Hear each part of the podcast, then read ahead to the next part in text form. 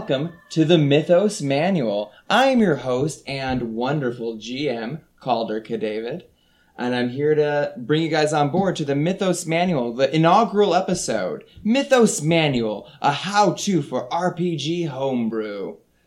Paul came up with that, and he's uh he's pretty good about things like this. For context, Paul is me. I'm I'm this voice. Paul's one of my gr- guys who have roped into this. He's a, a great guy. I guess I also have some women here. By some women, I mean a A woman. singular woman. That's me. All the single ladies. Who are you, singular woman? I'm Christy Stakey, and I am happy to be here. Yeah. And last but not least, Uh, I'm Alan Mills. I am the I'm the third party, I guess. Or am I the fourth one? you're the third. I'm the third. You're the All right. third wheel of this train. And we are the Mythos Manual. The Mythos Manual is going to be a RPG podcast that we're going to talk about how to homebrew, how to roll uh, good characters, good games, what makes games good, what makes characters good. The mantra behind this is how can you guarantee that you will have a great game every time? What goes into that to make the next game you play the best game ever? We're always thinking about, look, I want my next game to be the best game ever. And what goes into that? And we're going to be exploring that through homebrew versus adventure paths or pre-written campaigns. And not there's anything wrong with that, because I also love adventure paths and pre-written campaigns, because I am also very lazy. and homebrews can be a lot of work. I finished a very big homebrew a couple months ago, and I kind of promised myself I would never, ever, ever do something to that scale ever again, because it killed me. and I was really proud of it, but I'll never do it again. So, but I'm happy to be doing something kind of different. And this is what uh, the Mythos Manual is going to be about: is about creating the best game I can make, and how uh, me as a GM and you guys as players contribute to that. I've been playing with the group of you for a couple years now, to different extents. Yeah, five like five years now. Like that's D and D is the entire length of our friendship. I didn't play tabletop RPGs of any brand or or anything until I met you. I'd always wanted to, but yeah, I'm a good influence. I uh, I just kind of bring people into my nerdy circle. yeah. You would know better than anybody. You've been playing with Cal the longest, right? About 11 years, and it's all Cal's fault that I am a tabletop RPG nerd. I feel bad. Thanks, Cal. Oh my god, your RPG tabletop career with Cal is in sixth grade. Yeah. Oh no. I feel bad because like I met you when you were like young and cool, and you corrupted and I just ruined it. Oh, whatever. You were both in theater school. That's true, but theater school was like there was a lot of hot people in theater school, Paul. Like there was it was nothing but like hot bods and like people like stretching in the lobby and And what did I choose to do? Spend my Tuesday nights playing Dungeons and Dragons that's with right. Cal. That's right. Yep. Alan did not go to college with us because he was too busy being an adult man by that time.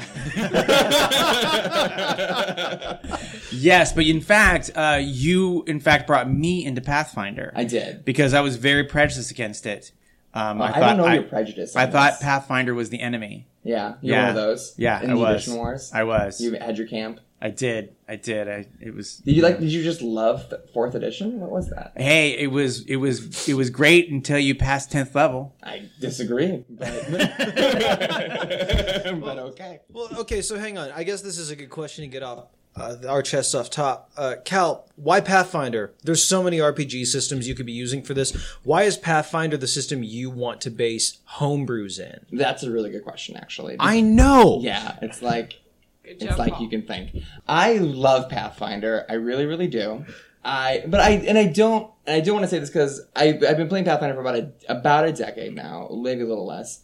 And I, what I really like about it is how wonderfully customizable it is. I feel like I can always run whatever kind of game I want to run in it. It can it can be whatever I need it to be. Like I I've now used it to run very different campaigns. I've used it to run starting with like my uh, out of college, I ran like a very Game of Thrones campaign, which I'm certain we'll, I'll end up talking about at some point. I ran a very uh, Skyrim slash in Inuyasha campaign for the two of you guys uh, for four years. I'm sorry. th- th- who is Oh, the, the audience? Christy, Christy and Paul. I ran a, I ran a, I ran a very long Five years. five years. I don't know if it's five years. Four and a half. It was definitely five. Yeah, yeah. For clarity, this is my first homebrew campaign with Cal. Yeah, Alan has never gotten to experience me. He's always he's just always had me running adventure paths out of a book like a chump. Act- eh, Which I really love adventure paths though, because like they just take all the guesswork out, all the work's done for you. You just get to add your little flavor on top, and it's nice. What this really means is that Alan hasn't had to read a 12 page PDF file via email yet from Cal. Yeah, Look forward to that. yeah. There's no pictures. There's just it's just 12.5. Oh, no pictures. And it just it's all it's no paragraphs either. It's just it just Block block. it's just block text. So for this uh, kind of podcast, I want to kind of talk about well, a little bit about the structure, and then we'll kind of get into what the game's going to be. It's going to be a live action RPG podcast, similar to a lot of other very popular, possibly overly crowded field of live RPG podcasts. I don't know. What we're going to be doing is we're going to use that kind of as a gateway uh, to explore the different ideas that happen in the game. Uh, you guys will be running through an adventure, and every like we'll probably do one game adventure, another game adventure, and then we'll take a third game, a third session out. The third episode out will be a, I guess every other episode is that the word I'm looking for? Every other episode will be a every third episode. Every third episode. Thank you. I, I can't speak. Every third episode is going to be kind of a breakdown over maybe a rule or a concept of what makes RPGs good, what makes something fun. And we're going to kind of really kind of delve into that. I want to use that to explore and this this is why I kind of encourage this. This is going to be kind of a system neutral campaign. Though yes, again, we will be running Pathfinder, but I don't feel like that's going to impede what I talk about when we talk about what makes RPGs fun. That shouldn't really matter because we're going to be talking about like, well, what makes traps fun, and then the answer will be nothing. Nothing makes traps fun. There's no way to fix that. And I'm sorry. It's to, it's to give your party rogue something to do. It's yeah, it's so your party rogue can use the disable device check, and, and they, I bought all these masterwork tools. Let me use them. Um, so we'll, that's that's probably what like, but that's the idea. Is like every third episode, we're going to talk about like kind of a topic. We'll talk about food. We'll talk about um, game mechanics. We'll talk about uh, inter interpersonal dynamics. I don't know. It, it, there's the the world is limitless and like what these episodes can be about. But, but most likely they will be a reflection um, with you or maybe our producer or maybe another GM I'll bring in, and I'll use like a moment that happened in our game to talk about a larger concept. Does that make sense at all? Do you guys get? Are you guys on board with that? Oh yeah, I totally get it. yeah, we had like a whole production meeting where you briefed us on it. Yeah, I just I don't feel like I connected. I feel like, I, feel like I, I was talking to paint, just glassy eyed paint. So then, what's what's this game you've got for us? Cal? Okay, so I've been this has been kind of churning in my head for about a year to be honest. Um, I've had I've had some kind of like broad stroke ideas. I don't know. I really wish I could kind of pinpoint where this is coming from, and I can't. I just I think one day I woke up in a fevered sweat, and I'm like, the jungle. so we're going to the jungle. I've never really played a game in the jungle. It's a it's a it's a I think like we we touched on jungle stuff a little bit in our last big campaign. There was a, a moment we were in a, a jungle, but it yeah, I, we kind of skimmed through it. I'm like, there's big monsters here, and that was kind of it. Like we we didn't really kind of like really bite into what it means to be in a jungle, to be in thick for like thick forest, thick vegetation, darkness, you know, canopy, uh, rain, all of these kind of cr- like things that make it a really unique setting. And in addition to this kind of unique setting, I really wanted to also do something kind of scary. I want to really focus on macabre themes. I want us to to really kind of be digging into like what makes the world we're in kind of frightening. What scares me? What scares you? And Spiders. yeah, I know. So this is going to be nothing but spiders. Oh It's man, I don't know why I told you that. Yeah. And also the whole internet. That was such a bad move. gonna, you're gonna get nothing but spider gifts. Spiders all the way down. this is why I shouldn't go on the web. Yeah. Oh, that's it. actually why you can't go on the web because of all the spiders. I thought it was a funny internet joke. I don't know. I, w- I was giving him Well, I was giving him a are big rolling. pity smile. Yeah. All right. It's well, good radio. Anyway, we're we're gonna cut this out anyway. Good job. Go on. I don't know how to edit, so we won't. Um, solid. It's in the movie. Boy. We're, so, talking a little bit. So we're going to be going through a jungle scenario. It's going to be focused on you're going to be playing as whoever you want to play. Obviously, I'm not going to tell you what character you're playing, but your characters have at least made a decision. The si- the decision that you've all come to is that you will be joining the University of Chermov, their expedition that they have funded to go into a remote region of the Dragon's Jungle, which is this big jungle, dense, uh, impenetrable, not seen by the eyes of human men or elf men or dwarf men, halflings, gnomes, anything that looks vaguely human-esque. No one's been there. They're not welcome in the Dragon's Jungle. But your characters will be going there. Not to say you can't play like a, a, a kitsune or something like that, but like a lot of the other NPCs will be of human-esque. I, I wish there was a better word for Humanoid. this. Humanoid. Humanoid. It, There- it- there's a word for it. It, it's in like the Pathfinder rulebook. and yeah, but like yeah, but like technically by the Pathfinder rulebook, like Tengus are humanoids. Oh, core races. Core that's probably better. Core races, yeah. But yeah, we'll stick with that. Kind of like a core race kind of look, something that looks mostly human. They're not welcome in this in this region of the world. This is a, a spot that they have not conquered. It is, and I and I want to kind of pit that because it, it kind of harkens back to like these very you know pulp fiction kind of heart of darkness, never before seen by you know obviously Western civilization, and that ha- and that's very loaded. And we're gonna ignore that because we're gonna change it to like beastkin and just kind of just kind of pat that down. I don't. I, there's certain because there's certain tropes in that we that are, that are kind of with the jungle adventure. There's certain things that are going to be kind of prevalent in that kind of fiction, and we're gonna kind and we're gonna find ways of dealing with that that are tactful and tasteful, but also spooky. Do you have like pop culture or culture like like touchstones Mm-hmm. that you could use as like a reference for tone? Give us an idea of it, kind of what you're aiming at here. Mm. Yeah, um, you ever yeah, Michael Crichton's Congo? With the, I'm the- not familiar with Yeah, it. the, the literary masterpiece that is Congo is a good choice to start with. Also, Tarzan. Um, Like the Disney one with the Phil the, Collins. the, yeah, it's, this entire. Wow. I want w- when we're playing, I'm just gonna have Phil Collins the entire time to really set the mood. I think that's really gonna drive what I'm kind of getting at. Strong choice. Yeah. I'm, I'm that hoping- absolutely gives more suspense. Is tree surfing a dex skill or a strength skill? It's just gonna be nothing but the drum solo. anyway, I'm hoping for little creature from the Black Lagoon myself. that's a good one. There, my yes, that's another good pin. Another good touchstone is creature from the Black Lagoon. Um, Indiana Jones. Indiana Indiana Jones is another good touchstone for Mm. this kind of feel. Yeah, exactly. You're you're you're in the right headspace for what we're talking about. Why settle for Creature of the Black Lagoon when you could go with The Shape of Water? Shape of Water is too romantic. and it didn't take place in a jungle. also didn't take place in the jungle. It could take like we could be like prequel to Shape of Water, where he's just in the rainforest. Let me fuck the fish man, Cal. Okay, Don't like, stifle there my be- creativity. I promise. Roll for that. in this campaign, I promise you at least one fuckable fish man.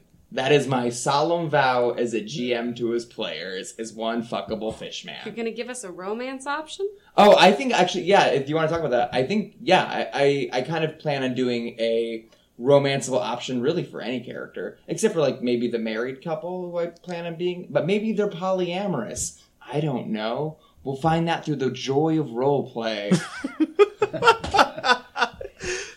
uh, Awesome. yeah, I'm really excited. Um, so to kind of talk about this campaign, so yeah, you are going to be part of an uh, expedition going into a jungle. You're going to have to have a reason why this university ha- has hired you out to go into the jungle as part of this group. What role do you fulfill? Why is your character there? If you can answer those questions, then your character fits, right? There, uh, otherwise, if, I don't want anyone being like, oh, you land on the docks and suddenly you guys are like, you know what? My character wouldn't go in the jungle. He's afraid of jungles. Your character's not going to work in this campaign. You have to roll up a new character. My character's very sensitive to humidity. Yeah, great. He gets his frizzy hair. um, because what we're doing, I guess we I should maybe talk about a little bit is what we're doing is, is this is a session zero. A session zero being a kind of a, a, a good debrief, uh, a moment, a, a production meeting of sorts for a campaign, where we can kind of talk about what will be expected in the campaign, what rules we're going to be using, what world we're dwelling in. And to talk a little bit more specifically, we'll be dealing with my homebrew world. This is a a world that I've, I've been kind of playing around with for the last decade. It's kind of my big sandbox. It's whatever I need it to be at the moment. I what I like about my own homebrew world is that there's some fun connections. Like Christy made choices ten years ago in our first campaign that could come up in this campaign. And I like that. That's kind of what that's kind of the fun is the shared communal experience because at the end of the day, like tabletop RPGs are a shared communal experience and it's fun for people to kind of have like we're all building this together. We're it's not just me, it's my players too. We're all working together to kind of further flesh out this world. Everyone kind of has their own bit of ownership over it. And that's why I prefer homebrewing in a, my own world versus homebrewing in a predetermined world, like Forgotten Realms or Golarion, because I, I don't want to invalidate a choice that someone else is making. Like I want to be able to change the world as I as I see fit. Like if I in my homebrew world, like if I decided that I don't know anything about the Forgotten Realms anymore. I've forgotten it all. Uh, Okay, but like no, here we go. Like uh, like Waterdeep. Like Waterdeep in my wor- in my homebrew world, Waterdeep has been conquered by orcs, and then you know we're playing that campaign. But you're like, but like Waterdeep was never conquered by orcs, and but it's part of my setting already. I don't want to have that fight. I don't want to have to have like invalidate someone else's reading and someone else's experience of the game. So as long as it all takes place in my world, then I don't feel like I am. And also, I feel comfortable just like taking big ideas out of other systems. That's the fun thing about Homebrew too, is that you're playing for a very small audience. You know, unless you're podcasting out to the world, it won't matter. So hopefully, I hope I don't have to rethink anything. But I think as long as I'm just kind of, you know, I you can steal liberally though, and that, that's uh often encouraged is to take take your best ideas from books, take ideas from video games, take ideas from other campaign settings. Because once you've recontexted it, it doesn't matter. P- Like the players' interactions with things change everything. Like you see, you know, everyone takes characters from like video games or books or something like that, but that they end up in new context because they're going to be interacted with, and it will always be different. Even if you try to make it the same, it will always be different. Yeah, it's also fun as a player to be able to pinpoint certain things and be like, oh, I know where that came from, or I know what that's meant to be, or I know that that is Cal's version of, Mm-hmm. you know. my big Game of Thrones campaign, I literally stole the first like 25% of Final Fantasy Tactics as the plot. Like just verbatim. Just ripped it right out. None of them ever played Tactics before. I just stole it. it Didn't was- like some guest player call you out on it? Oh, he did. Yeah, like later on, like I would describe like what had happened previously. He's like, "Oh, cool." So like the first half of Final Fantasy Tactics, he said it to me like, uh, and I'm like, uh, "Yeah, I'm brilliant," and it was amazing. Everyone loved it. So I don't know what you're talking about. it was amazing. For this campaign, we're going to be playing. I want to let you guys know because um, I I really do enjoy open worlds, but this is going to be a little less open. It's going to be a little tighter. I don't want to ever railroad you, and I think this is kind of a worth talking about railroad versus open world. And I feel like there is a nice sweet spot right in the middle there. I feel like with my last campaign, I was very open world. I kind of just put you guys on a map, and I said go, and you guys and like my players explored it. By I keep saying you guys, it's only two of you. Alan wasn't there, and he feels excluded. I'm certain. You okay? Don't tell me how I feel. I won't. You're railroading my emotions. I'm real. You're right. I'm sorry. Maybe. You're, all uh, right. Anyway. Objection. Counselors testifying. So, um, but my last campaign was very open world. I was very much like I just let the par- players kind of dictate what the pace was, where they went, and that's fun because I liked I liked that feeling in that game. That's what I wanted out of that game. I wanted the world to be. I didn't know where you were going to go that day. I, every time we sat down to play, I had my map, and you guys just went north, and I pulled up what happened north of where you were, and and we would go with it, and and we and it really was fun. Like there was some really fun stuff that happened in there, but. I also felt because of that the story sometimes was lacking. Like there wasn't enough clear motivation for what was happening. Sometimes like there could th- be things that were pressingly urgent but because of the nature of the game it didn't really make sense to like continue the world forward even if your characters were doing something else. And so like like it was fun and i'm ready to but i'm ready very much to try something different. And so this world i'm going to try to go for much more of a a tighter linear story that you guys will very much be able to affect It's not. I don't want you guys to feel like you're on the railroad, though you will be on a bit of a railroad because you're going into a jungle. But besides that, there shouldn't be too much. It, it'll there'll be certain parts I control, but a lot of it will be in your hands. It's a horror game. I want to talk about consent a little bit, just in the sense of uh, these games. They're kind of supposed to be inherently kind of scary, and like fear is a big. it- fear can trigger people in different ways. I don't know what is going to trigger you guys.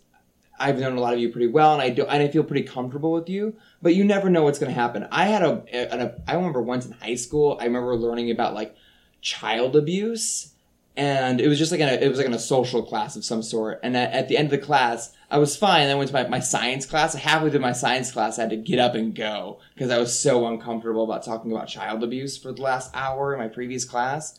It was I didn't know what happened. I, I nowadays now I can recognize like oh I was triggered by something in that, and so I want you guys to all feel very comfortable if I push some sort of boundary against you because I want to make you feel scared. I really do. Like that's kind of the goal of this is to make you guys feel scared and also heroic at different times. And I want to be. It's gonna. It's something I've never really tried to do as a GM. So I really hope that we nail it, and if we don't, I want you guys to feel free to be able to say, "Cal, I don't feel comfortable pursuing this line of role play anymore. We stop?" And of course, without any sort of issue that will be taken care of, we'll figure it out. Um, and then to kind of move on a little bit, I want to talk to you guys a little bit about my homebrew world. That what's the important things you guys need to know. You're going to be going to a place called the Dragon's Jungle. It's the Dragon's Jungle is a big, huge jungle, half of a continent large. My inspiration being very much like the Congo or the Amazon, just like these big, massive jungles, like with a, a world unto itself. Uh, the Dragon's Jungle is also serves as a location where, in the setting, lots of beastkin live. Beastkin are anthropomorphic kind of humanoids. Furries. Yes, sure, furries. You got, but you got your kitsune, you got your nagaji, you got vanara, you got gnolls. All of those kind of like classic fantasy races in this setting. A lot of them have been put into this jungle either by choice or by force in different kind of situations.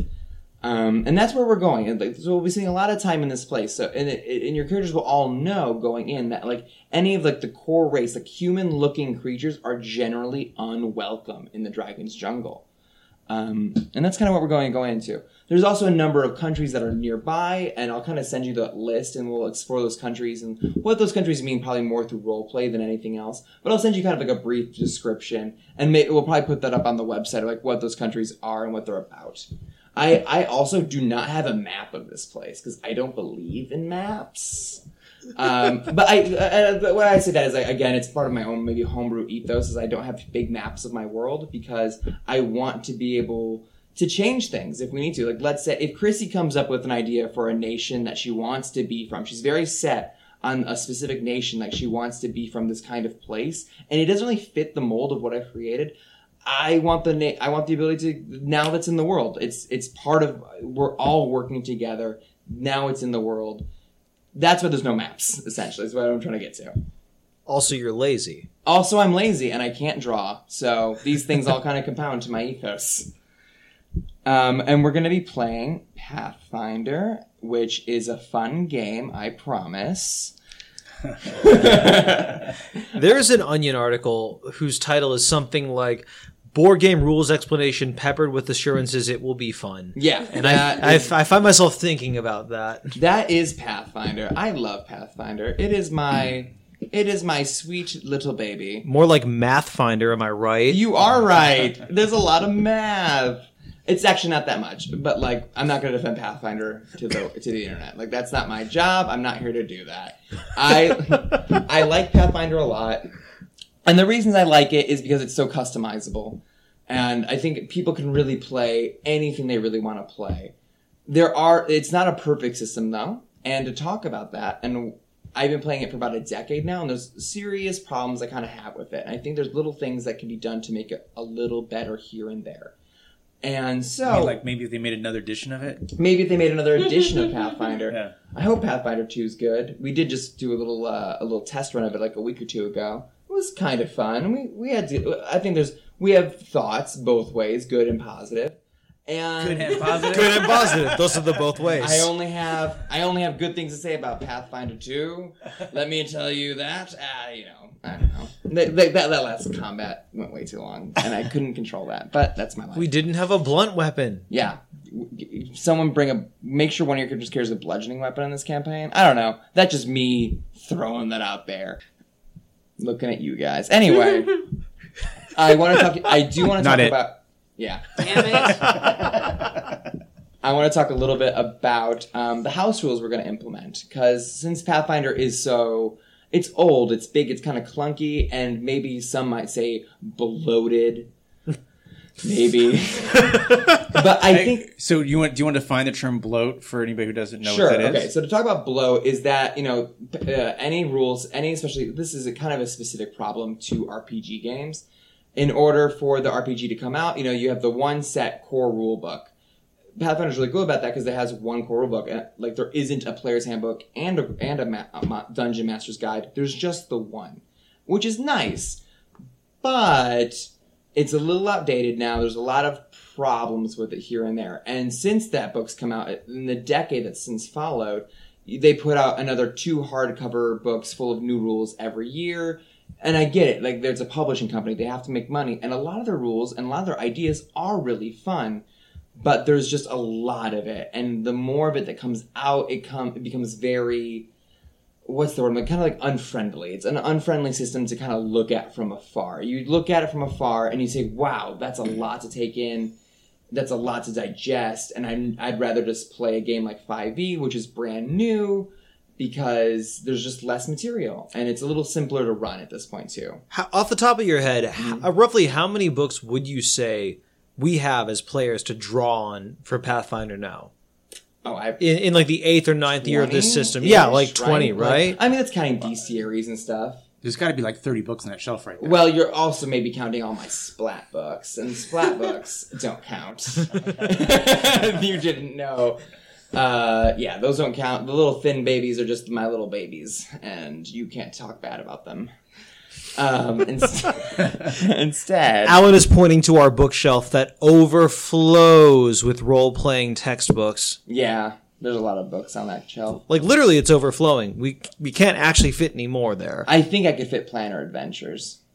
I think I could. We've talked about this. um, and maybe more pawn boxes. Anyway, um, so Pathfinder is a lot. There's a lot going on in Pathfinder. There's a lot of spells, a lot of feats, a lot of classes, a lot of archetypes, and it's daunting. But with a little bit of work, I find it very worth it because you can really kind of draw and create whatever you want to create. You can play any character you really like put your mind to. There's nothing that like you. I can't think of a, fi- a single fictional character at this point where like I couldn't make in Pathfinder. It just maybe Friar Tuck.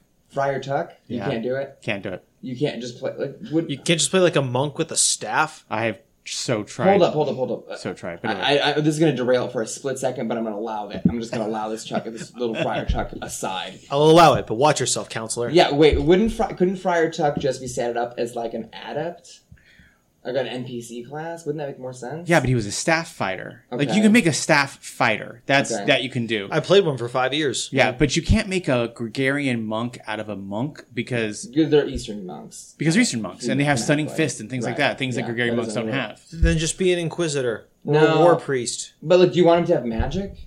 Yeah, but then he's not a monk, and Friar Tuck was a monk. Oh wait, wait, wait, wait, wait! It, it isn't, you're just getting hung up over the word monk. Yes. Yes. Okay, well, I can't, I can't, I can't deal with that. That's We have That's- tons of time for rules crunch, but you know what we don't have time for? Pedantry. Uh, yeah, I don't have time for you and your ridiculous attitude over names. Anyway, so we were talking about homebrew, homebrew, house rules. Homebrew house rules. I'm gonna. I, there's. I have run mostly rules as written campaigns. I think I prefer rules as written campaigns for the most part because it's easier to say everyone has the access to the same material. I don't have to debrief everybody on a million little house rules like I'm about to. But I'm gonna do it because I feel like this is the this is the space for it. This is the reason why we're doing this campaign is to find what makes a game great, what makes a game good, and what rules can like what about rules can make a game better. And so there's a couple things I want to address, and we're going to kind of go quickly through them. Um, after playing Pathfinder 2, that playtest, I really fell in love with the action economy. I love that three action economy. I think it's liberating. I think it's fun. I think it's really fun to be able to stand up and move and attack all in one turn. Could you just explain what that means? The revised action economy? Okay. So in traditional Pathfinder and Dungeons and Dragons, you the actions are a little different. So I have a movement action. On my movement action, I can stand, I can uh, do a squat, I can move to 20 things feet. you can do in a move action. There's Yeah. a bunch of things I can do. I can I can jumping jack in a move action. I think. I actually don't know. It'd be a waste of a turn, but you could do You it for could do six that. whole seconds. That was your move action. Was the jumping jacks. Um, and then you have a standard action, which are a little bit more broad than move actions. They tend to be, you know, that's attack, that's cast a spell, that's drink a potion. Um, and then you have a bunch of other fiddly other things like reactions, swift actions, free actions, Immediate actions. immediate actions. I don't know. There's there's a lot of actiony stuff. There's like eight different categories of action. I don't know if there's that many, but there are a lot. There are nine categories of action. There's action. ten actually. um, so the revised action economy boils that away. It's kind of like we play a lot of Eldritch Horror, and it's a little bit more like Eldritch Horror, where you just have three actions. Everything is an action, or it's multiple actions, and that's kind of easy to remember. Like an attack as an action, casting most spells is two actions, and I still have a remaining action. I can, if I want to move, I can spend two actions. I can move far and use two of actions to move and then attack at the end. I like it's just I like it. I think it's freeing. I think it, it gets rid of iterative attacks, which I also enjoy. Next, what we'll be also be doing is the automatic bonus progression, which is a thing that 5e does, and I love about 5th edition, is that you just, as you level up, your stats just get way better instead of having to wear specific kinds of magical items. I don't know whose idea this magical, like, I must wear a specific belt and helmet and cape. I spent five years with a colored fang circling around my forehead because of those stupid rules. I'm, I'm, I'm pretty sure it goes back to Gary Gygax. Does it really? I'm pretty sure. It's got to. Yeah, I don't know about that. But I mean, It, it's, it it's, it's, it goes way back. It's really it, yeah. Mm-hmm. it was like a second edition thing too. I never played second edition. THAC0, right? That's all I know. That's all I know. I'm not going to pretend to know more than that. Uh, so automatic bonus progression is uh, another rule out of Unchained. Essentially, as you level up, you're going to get more bonuses to your AC, to your re- saves, and to your um, s- uh, just uh, ma- main ability modifiers as you choose. And it's it's nice. It liberates you from needing specific magic items. Which is, Is this huge. out of a specific book? Pathfinder Unchained? Okay. Uh, so as as well as the revised action economy is also out of Pathfinder Unchained. Uh, the other Pathfinder Unchained rule we're going to be adopting is the po- uh, poisons and disease rules out of Pathfinder Unchained. This is new, and we're going to be trying this out. It essentially, you know how poisons and diseases are boring and suck in Pathfinder. Yes, acutely. like they're not fun. Like there's just no way of making them fun. Like you know, it's like you you fail it, you you take a little bit of like damage to your dexterity or something, and that's sort of it. And it, it and it can it can stack up. Like we've definitely had games where it's like, oh, I've taken a lot of con damage, and that's kind of like kind of scary, but like it's never it doesn't have that kind of immediacy. Yeah, you never it. I don't really know. feel sick. We have had we have had player characters who have literally died from ghoul fever. Yeah, like I, that was the funniest thing in the entire world. So poisons, the new poisons and disease rules, instead of targeting your abilities, it just it's just more of a track. It's more of a like, oh, I'm poisoned. Well, now I have these penalties to me. Uh, I failed my I failed my save to save again. It's gotten worse. It's gotten worse. It's gotten worse. Now I'm dead. It's fun. Yeah, that'll be great. Yeah, dead. Hilarious. I'm Hilarious. excited for that. Yeah. Don't touch the wrong plant. Yeah, just a jungle full of tsetse flies. Yeah. The disease is a and juggle for a TC's lies. Uh, you caught me. Oh no. Um, I played Jumanji. Yeah. Uh, the next one out of Pathfinder that we're going to be doing as an alternate rule is out of uh, horror adventures. It's called the Rule of Fear rule. Since this is going to be like a very spooky game, I want to really kind of stress how spooky the world is. And the Rule of Fear stretches the fear rules from three tiers to seven. And it'll be just kind of nice for your characters are always, you know, I want us to be kind of scared. Your characters should always feel, not always feel, but like when they're scared, I want them to be scared, and I want that to be able to grow more than just like I'm scared now. I'm running away, and because that running away is is being the second step works for like when it's, not it, it's just another status effect, but this is going to be a status effect that you're going to see a lot. So if fear is that kind of thing, then you're going to need to have different tiers of it, and I like that. So we're going to try rule of fear. And the last one we're going to do is the uh, feat tax as presented by the uh, Elephant in the Room blog post by uh, Michael Iantorno. It's uh, it made the rounds a couple of years ago in the kind of Pathfinder scene for those of you who follow that kind of thing. Literally just you. Just me, just just me. Yeah, I'm I'm aware. I there might be someone listening who al- who also knows, and, and that person feels cool right now. I'll tell you that. they're like, oh, they're talking about they're talking about the elf in the room. Oh, cool. It's about time somebody did. Somebody talk about that fucking elephant. More like a mastodon at this point. Um, what that's going to do is it takes away a lot of what are called feat taxes.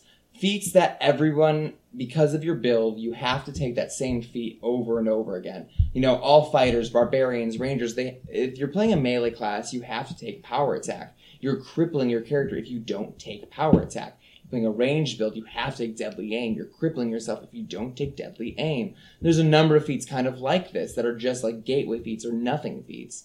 And so what this kind of rule system does is that it turns those feats into just combat options, like total defense or taking cover or anything like that. It's just another thing you can just choose to do. All characters have it. All NPCs will also have it. Boo. So keep that in mind. um, but it's going to be fun. It'll free you to take. I'm always just wanting to you guys to take more flavorful options. That's kind of the point of a lot of the things I like. Is I instead of you guys having to be forced down certain paths, you get to really play what you want to play. Take the classes, take the feats, take the items, play the character you want to play. What interests you. Um, and so that's why we're doing the feat tax. And then that's kind of it for what I'm thinking for a lot of the house rules. Oh, I want to talk to you guys a little bit about out of combat healing a little bit. If anyone has like a rule or an idea for that, I didn't really have one.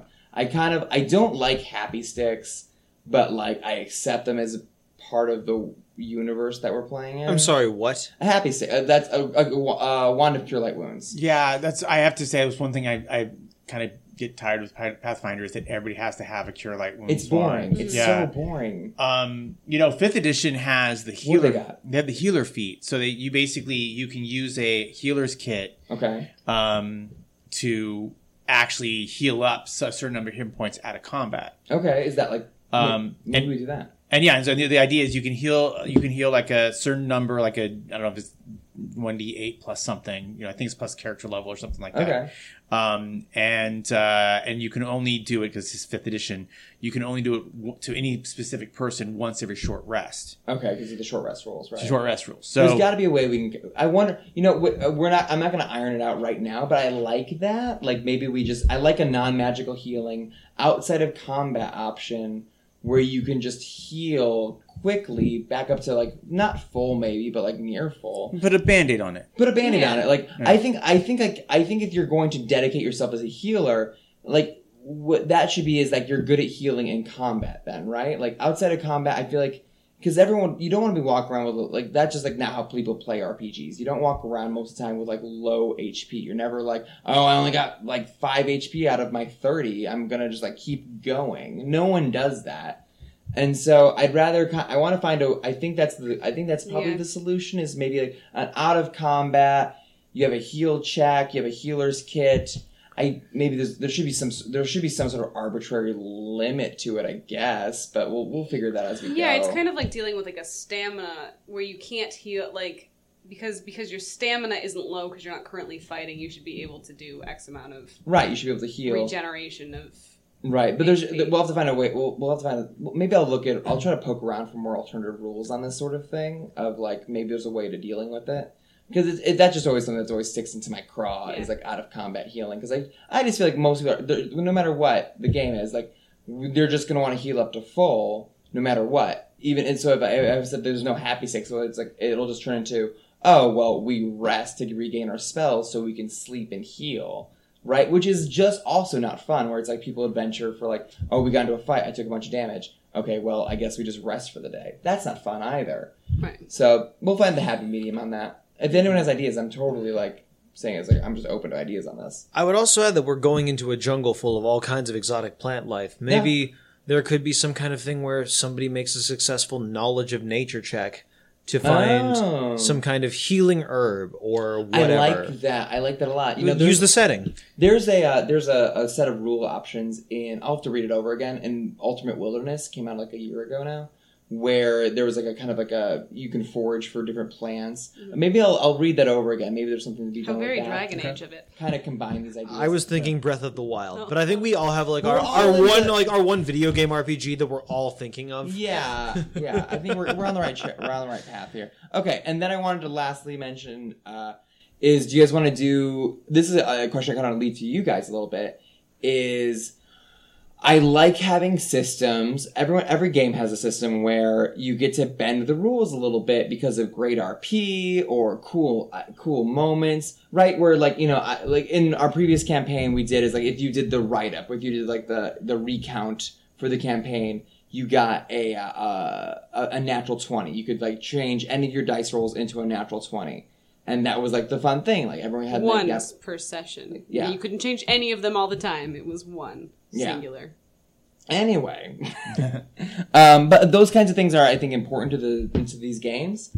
Uh, does anyone have any kind of like pitch for what we could do? Uh, I well, go ahead. Uh, I would say one thing I like about fifth edition is the system of advantage versus disadvantage. Like, I really like the idea that certain actions might grant us a reroll, and we can take either the highest or we have to take the lowest roll. Um, and I, I think maybe having other players nominate for hero points is a little too anarchic. Uh, but maybe instead of gifting a nat 20 the way Christy just described, you could gift us uh, advantage. advantage or depending on a circumstance give us disadvantage I, I I don't want to implement full on imp, uh, advantage disadvantage rules. Um, only because that is kind of what sets fifth edition apart from Pathfinder. That, that- that's fifth edition's big thing is the advantage disadvantage system. But I do think like reroll checks is a really good option for this sort of like thing. Um, I'll say I think here's what I'm thinking for now. Well, I was going to Oh, input as well. So, so, um, so third edition Eberron introduced hero um, ac- action points, right? Mm-hmm. So that you had a certain number of action points per level, as I ever remember it, Mhm. and you can use those for a bonus on a roll. Um, so, like, let's say you're your first level and you have I don't know maybe one action point, right? Uh, and then at one point in this encounter, um, you know, you roll low and you say, "Well, I'm going to apply my action point, and I guess I roll a D8 on top of that." and that gives me that moment, that momentarily burst. Oh. You know, oh. and and I'm I'm sure like that- the inspiration. For Yeah, I'd have to go back and look at it. I have to go back and look at it, but that was something. Okay, so like if I if, so- so you roll your d20. Let me kind of make sure I understand this. So you could roll d20, and then you could spend this nebulous point to roll yeah. an action point or whatever, just to roll an additional dice. Yeah, and it was supposed to represent it because they, they talk about it in the system about being very Pulp Fiction, and that's this idea that there's this like this moment when the hero pushes forward past circum you know really dangerous circumstances, Okay. you know, um, and does something incredible and cinematic. That Yeah. was their idea.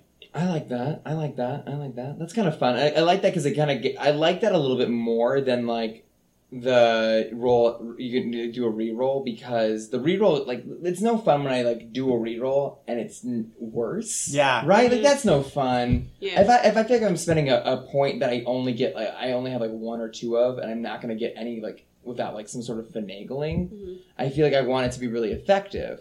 I like that for that reason. Well, That's- I still have my Eberron campaign guide, so I'll look it up. Let's look into that. Look, I like Yeah. I like all these ideas. fine. We're gonna we're gonna come up at, and I like the idea of like. Here's what I'll say for this kind of rule because I feel like people for the, the other issue is like I'll either have to give you something physical because we always forget if we have these sort of nebulous points, right? It's always like where do I write these down? Where are they? How many do I have? We'll have to either figure out like a physical way of doing it, or just like a part on your character sheet where you record it, or maybe you can only ever have one at a time something like that. And I like that. I like that system though. And I think we'll we'll do the sort of thing where like anybody can nominate anybody. Like if I feel like someone just did some great role playing or did something very cool, I'll nominate. I'll like I'll give you that point. Or if you guys feel like someone did just did something very cool or very role play like in character or did had a great moment, you guys can nominate it and. and then I'll say yes or no. So it's still up to me. But Um, like I'll listen to you. I promise to be fair. Can we can we have little emerald like crystals that as an homage to romancing the stone? That's pretty good. Yeah, I'll Yeah. find some little emerald like like crystals, and it'll all be an homage to Romancing the Stone. That's another point of uh, that you can really touch on is Romancing the Stone. That's a great movie. It's a really good movie. we watched it a little while ago. It's one of uh, my girlfriend's favorite films. Yeah, as opposed to having like little diamonds as a reference to Blood Diamond because I don't think that's the right tone. No, no. Wrong choice. Yeah, Wrong we're choice. going we're going higher higher adventure. Yeah. See, you said emeralds. I went to Sonic the Hedgehog. All right. I feel really good about everything. I want to talk to you guys a little bit about what characters you're thinking about. Where where's your brain at? What are you what's gotten into your craw? All of our characters need to be really into crunchy snacks in crinkly bags. All of us. All the time. just all the characters it's, like, it's just a major trait for all of us that we need those things but like the one thing we all decided overall was that we needed somebody who was sneaky somebody who was smashy somebody who was uh casty and somebody who was healy Except except there's only three of us. yeah so Yeah. the fortunately the bloat of pathfinder works in our favor here because there are now 34 classes 34 classes with various sub archetypes. Yes, where each of which has several archetypes, and that means that. And then, if you factor that in with multi-classing, you can, as you say, it is the Linux of RPG systems. You can code anything into Pathfinder. So that we had a lot of options to make sure that all of our bases were covered in that regard. And of course, now is the first time we're kind of like coming back together to talk about what we're like. We spent a couple days individually thinking about, you know, what we could do, and now we're coming back together to kind of talk about. All right. So what do you? So where where where your head's at, Chrissy? What are you thinking? Yeah, I got some thoughts, y'all. Uh, so we'd kind of the only thing that we kind of left our initial conversation saying about my character was that it was going to be a little bit more of a dexterity build and a little bit more of the sneaky side of the party. So I, I think we also expect you to be like pretty in the face of a party. also pretty Yeah. because that's important. Anyone can play a woman, Paul. If you want to play a woman, I'm not. I'm not Would you gonna like to tell be the pretty woman, Paul? I'm happy to be the pretty woman, but you can be the pretty woman. You could also be a pretty man. I'm not going to discriminate in any way. I'm always hot. That's true. I run hot. That's just my life, though. Not just. Uh, yeah, so we were looking at something that was a little bit more of a dex charisma build was the goal. On my own, I was trying to come up with a really good backstory, and what I realized I was really excited about playing was some sort of genuinely I don't want to say good necessarily. Maybe it's good, but maybe it's not lawful. We'll see. But uh, but definitely on the definitely on the good side of things. I didn't want to play something that was particularly scary because I liked the idea of having a character that was less scary go into a scarier environment. right. So I didn't want to go. I was immediately. I started thinking about like fetchlings and things like this, but I was like, I feel like they're gonna. It's. I didn't want to play something that was dark in an environment that was gonna be dark. You want to stand out a little Exactly. I wanted Okay. to be something that was obviously from outside. So I started looking at a little bit more. I'm going to call them friendly races, but I don't know. Okay. Uh, so you're playing a gnome. no, so it was. I started. I kind of came in with the idea of I've got like three different sort of builds that I've thought about. One of them is uh, Kitsune Unchained Rogue, which I think Okay. is probably where I'm leaning the strongest. But I like the idea of my Kitsune, especially after hearing more of the description of the jungle and the sort of beastkin that we've got going on. I had actually thought about building her as a Kitsune who was raised among humans, so she's less likely to shift into fox shape. Okay. So she's much more of like just a redheaded woman Okay. um, who grew up around humans. For the audience, I have red hair. It's appropriate. I was about to say you have We're all hair. smirking so much right now. It's appropriating redheaded Uh, culture. Yeah, it's my culture. But so having it be a little bit less apt to be in fox form at all times. Um, so I was looking at that sort of structure, which definitely covers the Dex charisma thing. So that's, Sure. that's kind of where I'm leaning the most. My other kind of backup ideas are um, like a changeling chameleon adept hunter if we decided that we needed someone who had a little bit more of a sort of like a tracking sense. The ability, because we are on this exploratory mission and trying to find my role within the expedition was like maybe maybe we're gonna need someone who knows where we're going. I, I don't know what NPCs you've built and I don't know who else is on. Our I'm not party. going to tell you because you're going to meet them in the game. I know, but that's but in case we felt like maybe it was going to be beneficial to have someone who was a little bit more tracky and a little bit less trap findy. There, Okay, that was alright. an option. And the other one that I had like my third throwaway is a human, but a snake shifter. Oh, okay. So uh, I, I I've never dealt with shifters before, and I think They're they're, kind of new, yeah. fascinating. Yeah, it's- They're the newest new. class, the So 34th I, class. I think it's a really fascinating thing, especially because we're playing in a dragon jungle. I liked the idea of being like a dragon bound human that had some sort of kind of bloodline connection to the dragon feel of the jungle, and so was there for a little bit more of like some sort of heritagey feel or some sort of responsibility. Okay. That sounds really Uh, fun. So that was my kind of third option. I like it. What you got, Paul? Well, I've always known that it's best if you write what you know, and what I know better than anything else is being a disappointment to my immigrant parents. So, um, You did choose to be a novelist, so. yeah. Wow, the arts. no, so um, it, Cal's previous campaign that I played in, the Omioto Islands campaign, it's kind of a Japanese sort of feel, and I, for for the record, I am Asian American, not necessarily indicative uh, in this campaign in this uh, podcast, but I'm Asian, so I thought that I would borrow some of his setting that I already knew about, and I think that what happened is, so I'm playing a Tengu, which is kind of a raven person or like a crow person from Japanese mythology. Um, and the idea that I had for the character is that his parents emigrated from the Omioto Islands uh, to the west, and they w- said that he needed to work really hard because they worked really hard for him, and he needed to work really hard and get a respectable career, like being a doctor or a wizard. Um, and so I think he went to, um, sorry, Shermov University. Shermov, yeah. Yeah, Shermov University, and he enrolled in their wizardry program, and he instantly flunked out because he just has neither the inclination nor the skill at it. But he hasn't really told his parents yet, and he's kind of on academic probation. Um, and he ends up in this expedition as a way of essentially clearing his academic probation. Okay. okay. Yeah.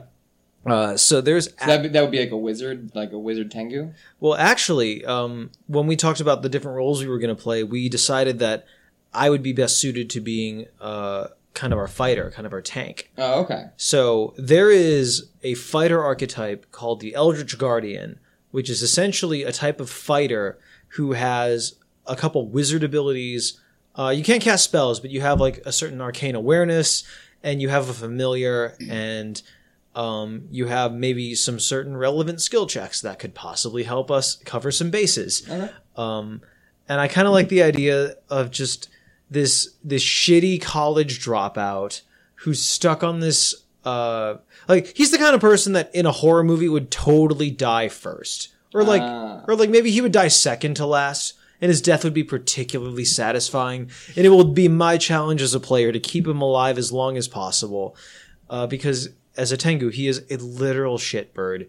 He is like I, I had originally thought maybe I'd play him as a two weapon fighter, but you introducing the three action economy has me rethinking that a little bit. The two, there is two weapon fighting in the three action economy. So. Eh, there is, but you and I'll have to talk about that off Yeah, we'll- air, yeah, we'll whether that's still the best option for him.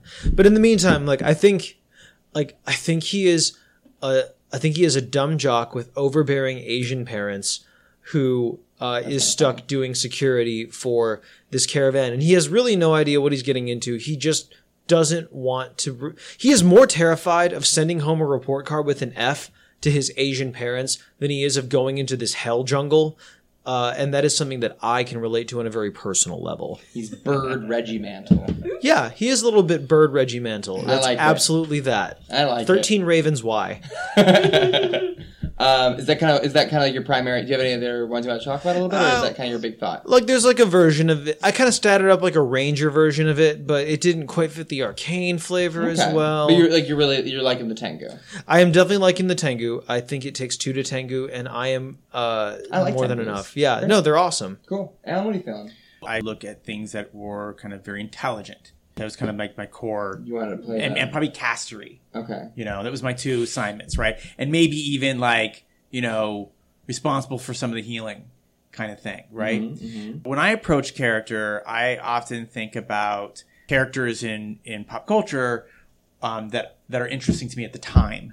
And sometimes, and I and I also I also really do love to gay up a game. So I tend to look for something that's you know that's a little bit queer. I know that uh, like I played an adventure path with you guys in which I was inspired to play to make a fire sorcerer based off of the um, Dancing Boys of Afghanistan Yeah. because I had seen a play, actually a musical about them.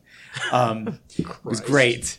Uh, so, so this time I, because I was thinking about these tropes of the, of, of, you know, the jungle and colonialism and, you know, being a white man, I was like, well, what, how do I want to like enter this jungle? And I thought I want to go in as the exact opposite of the, of the, you know, adventuring foreigner in this jungle. And so I want to do so I so my inspiration is Ferdinand Lyle from Penny Dreadful.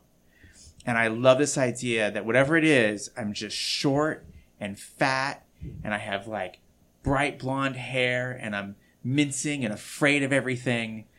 And that's and and, and so I'm I'm picturing myself as this professor from this university Okay. um, who I think that uh, maybe unbeknownst to me um, is somewhat unwanted and sent on this, you know, on this mission in a sense just to get me out of the school, right? I went through a lot of ideas as how to like how to be this, you know, intelligent castery thing like that. Um, I tend to like spontaneous casters more than prepared casters, um, just as a personal choice.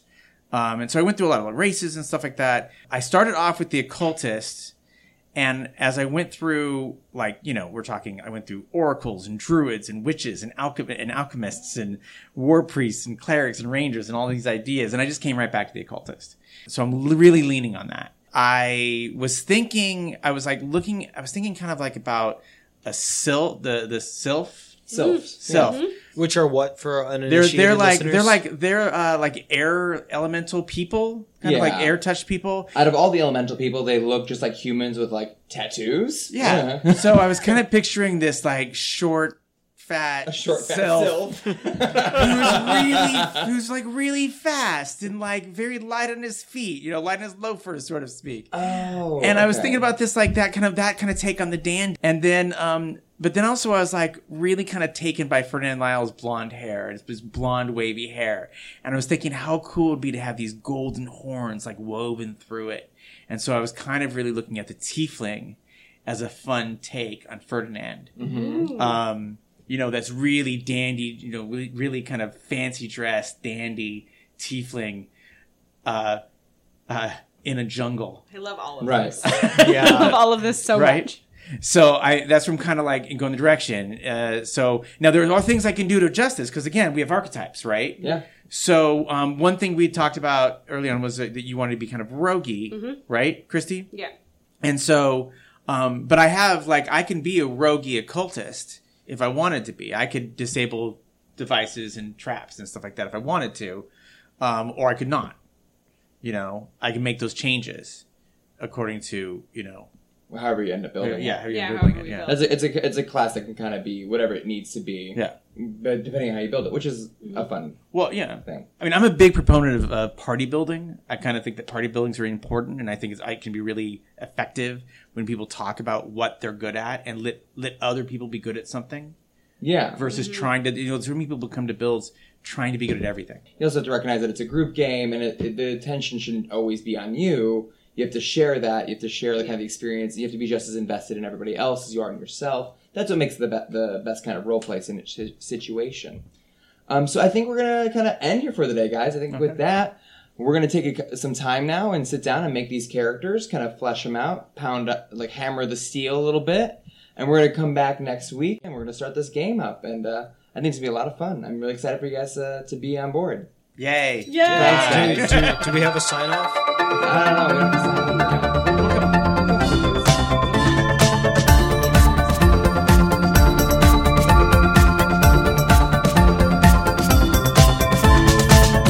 Thanks for tuning in for this week's chapter of the Mythos Manual, please be sure to subscribe and leave a review, and we'll be sure to send you good luck on all your future rolls.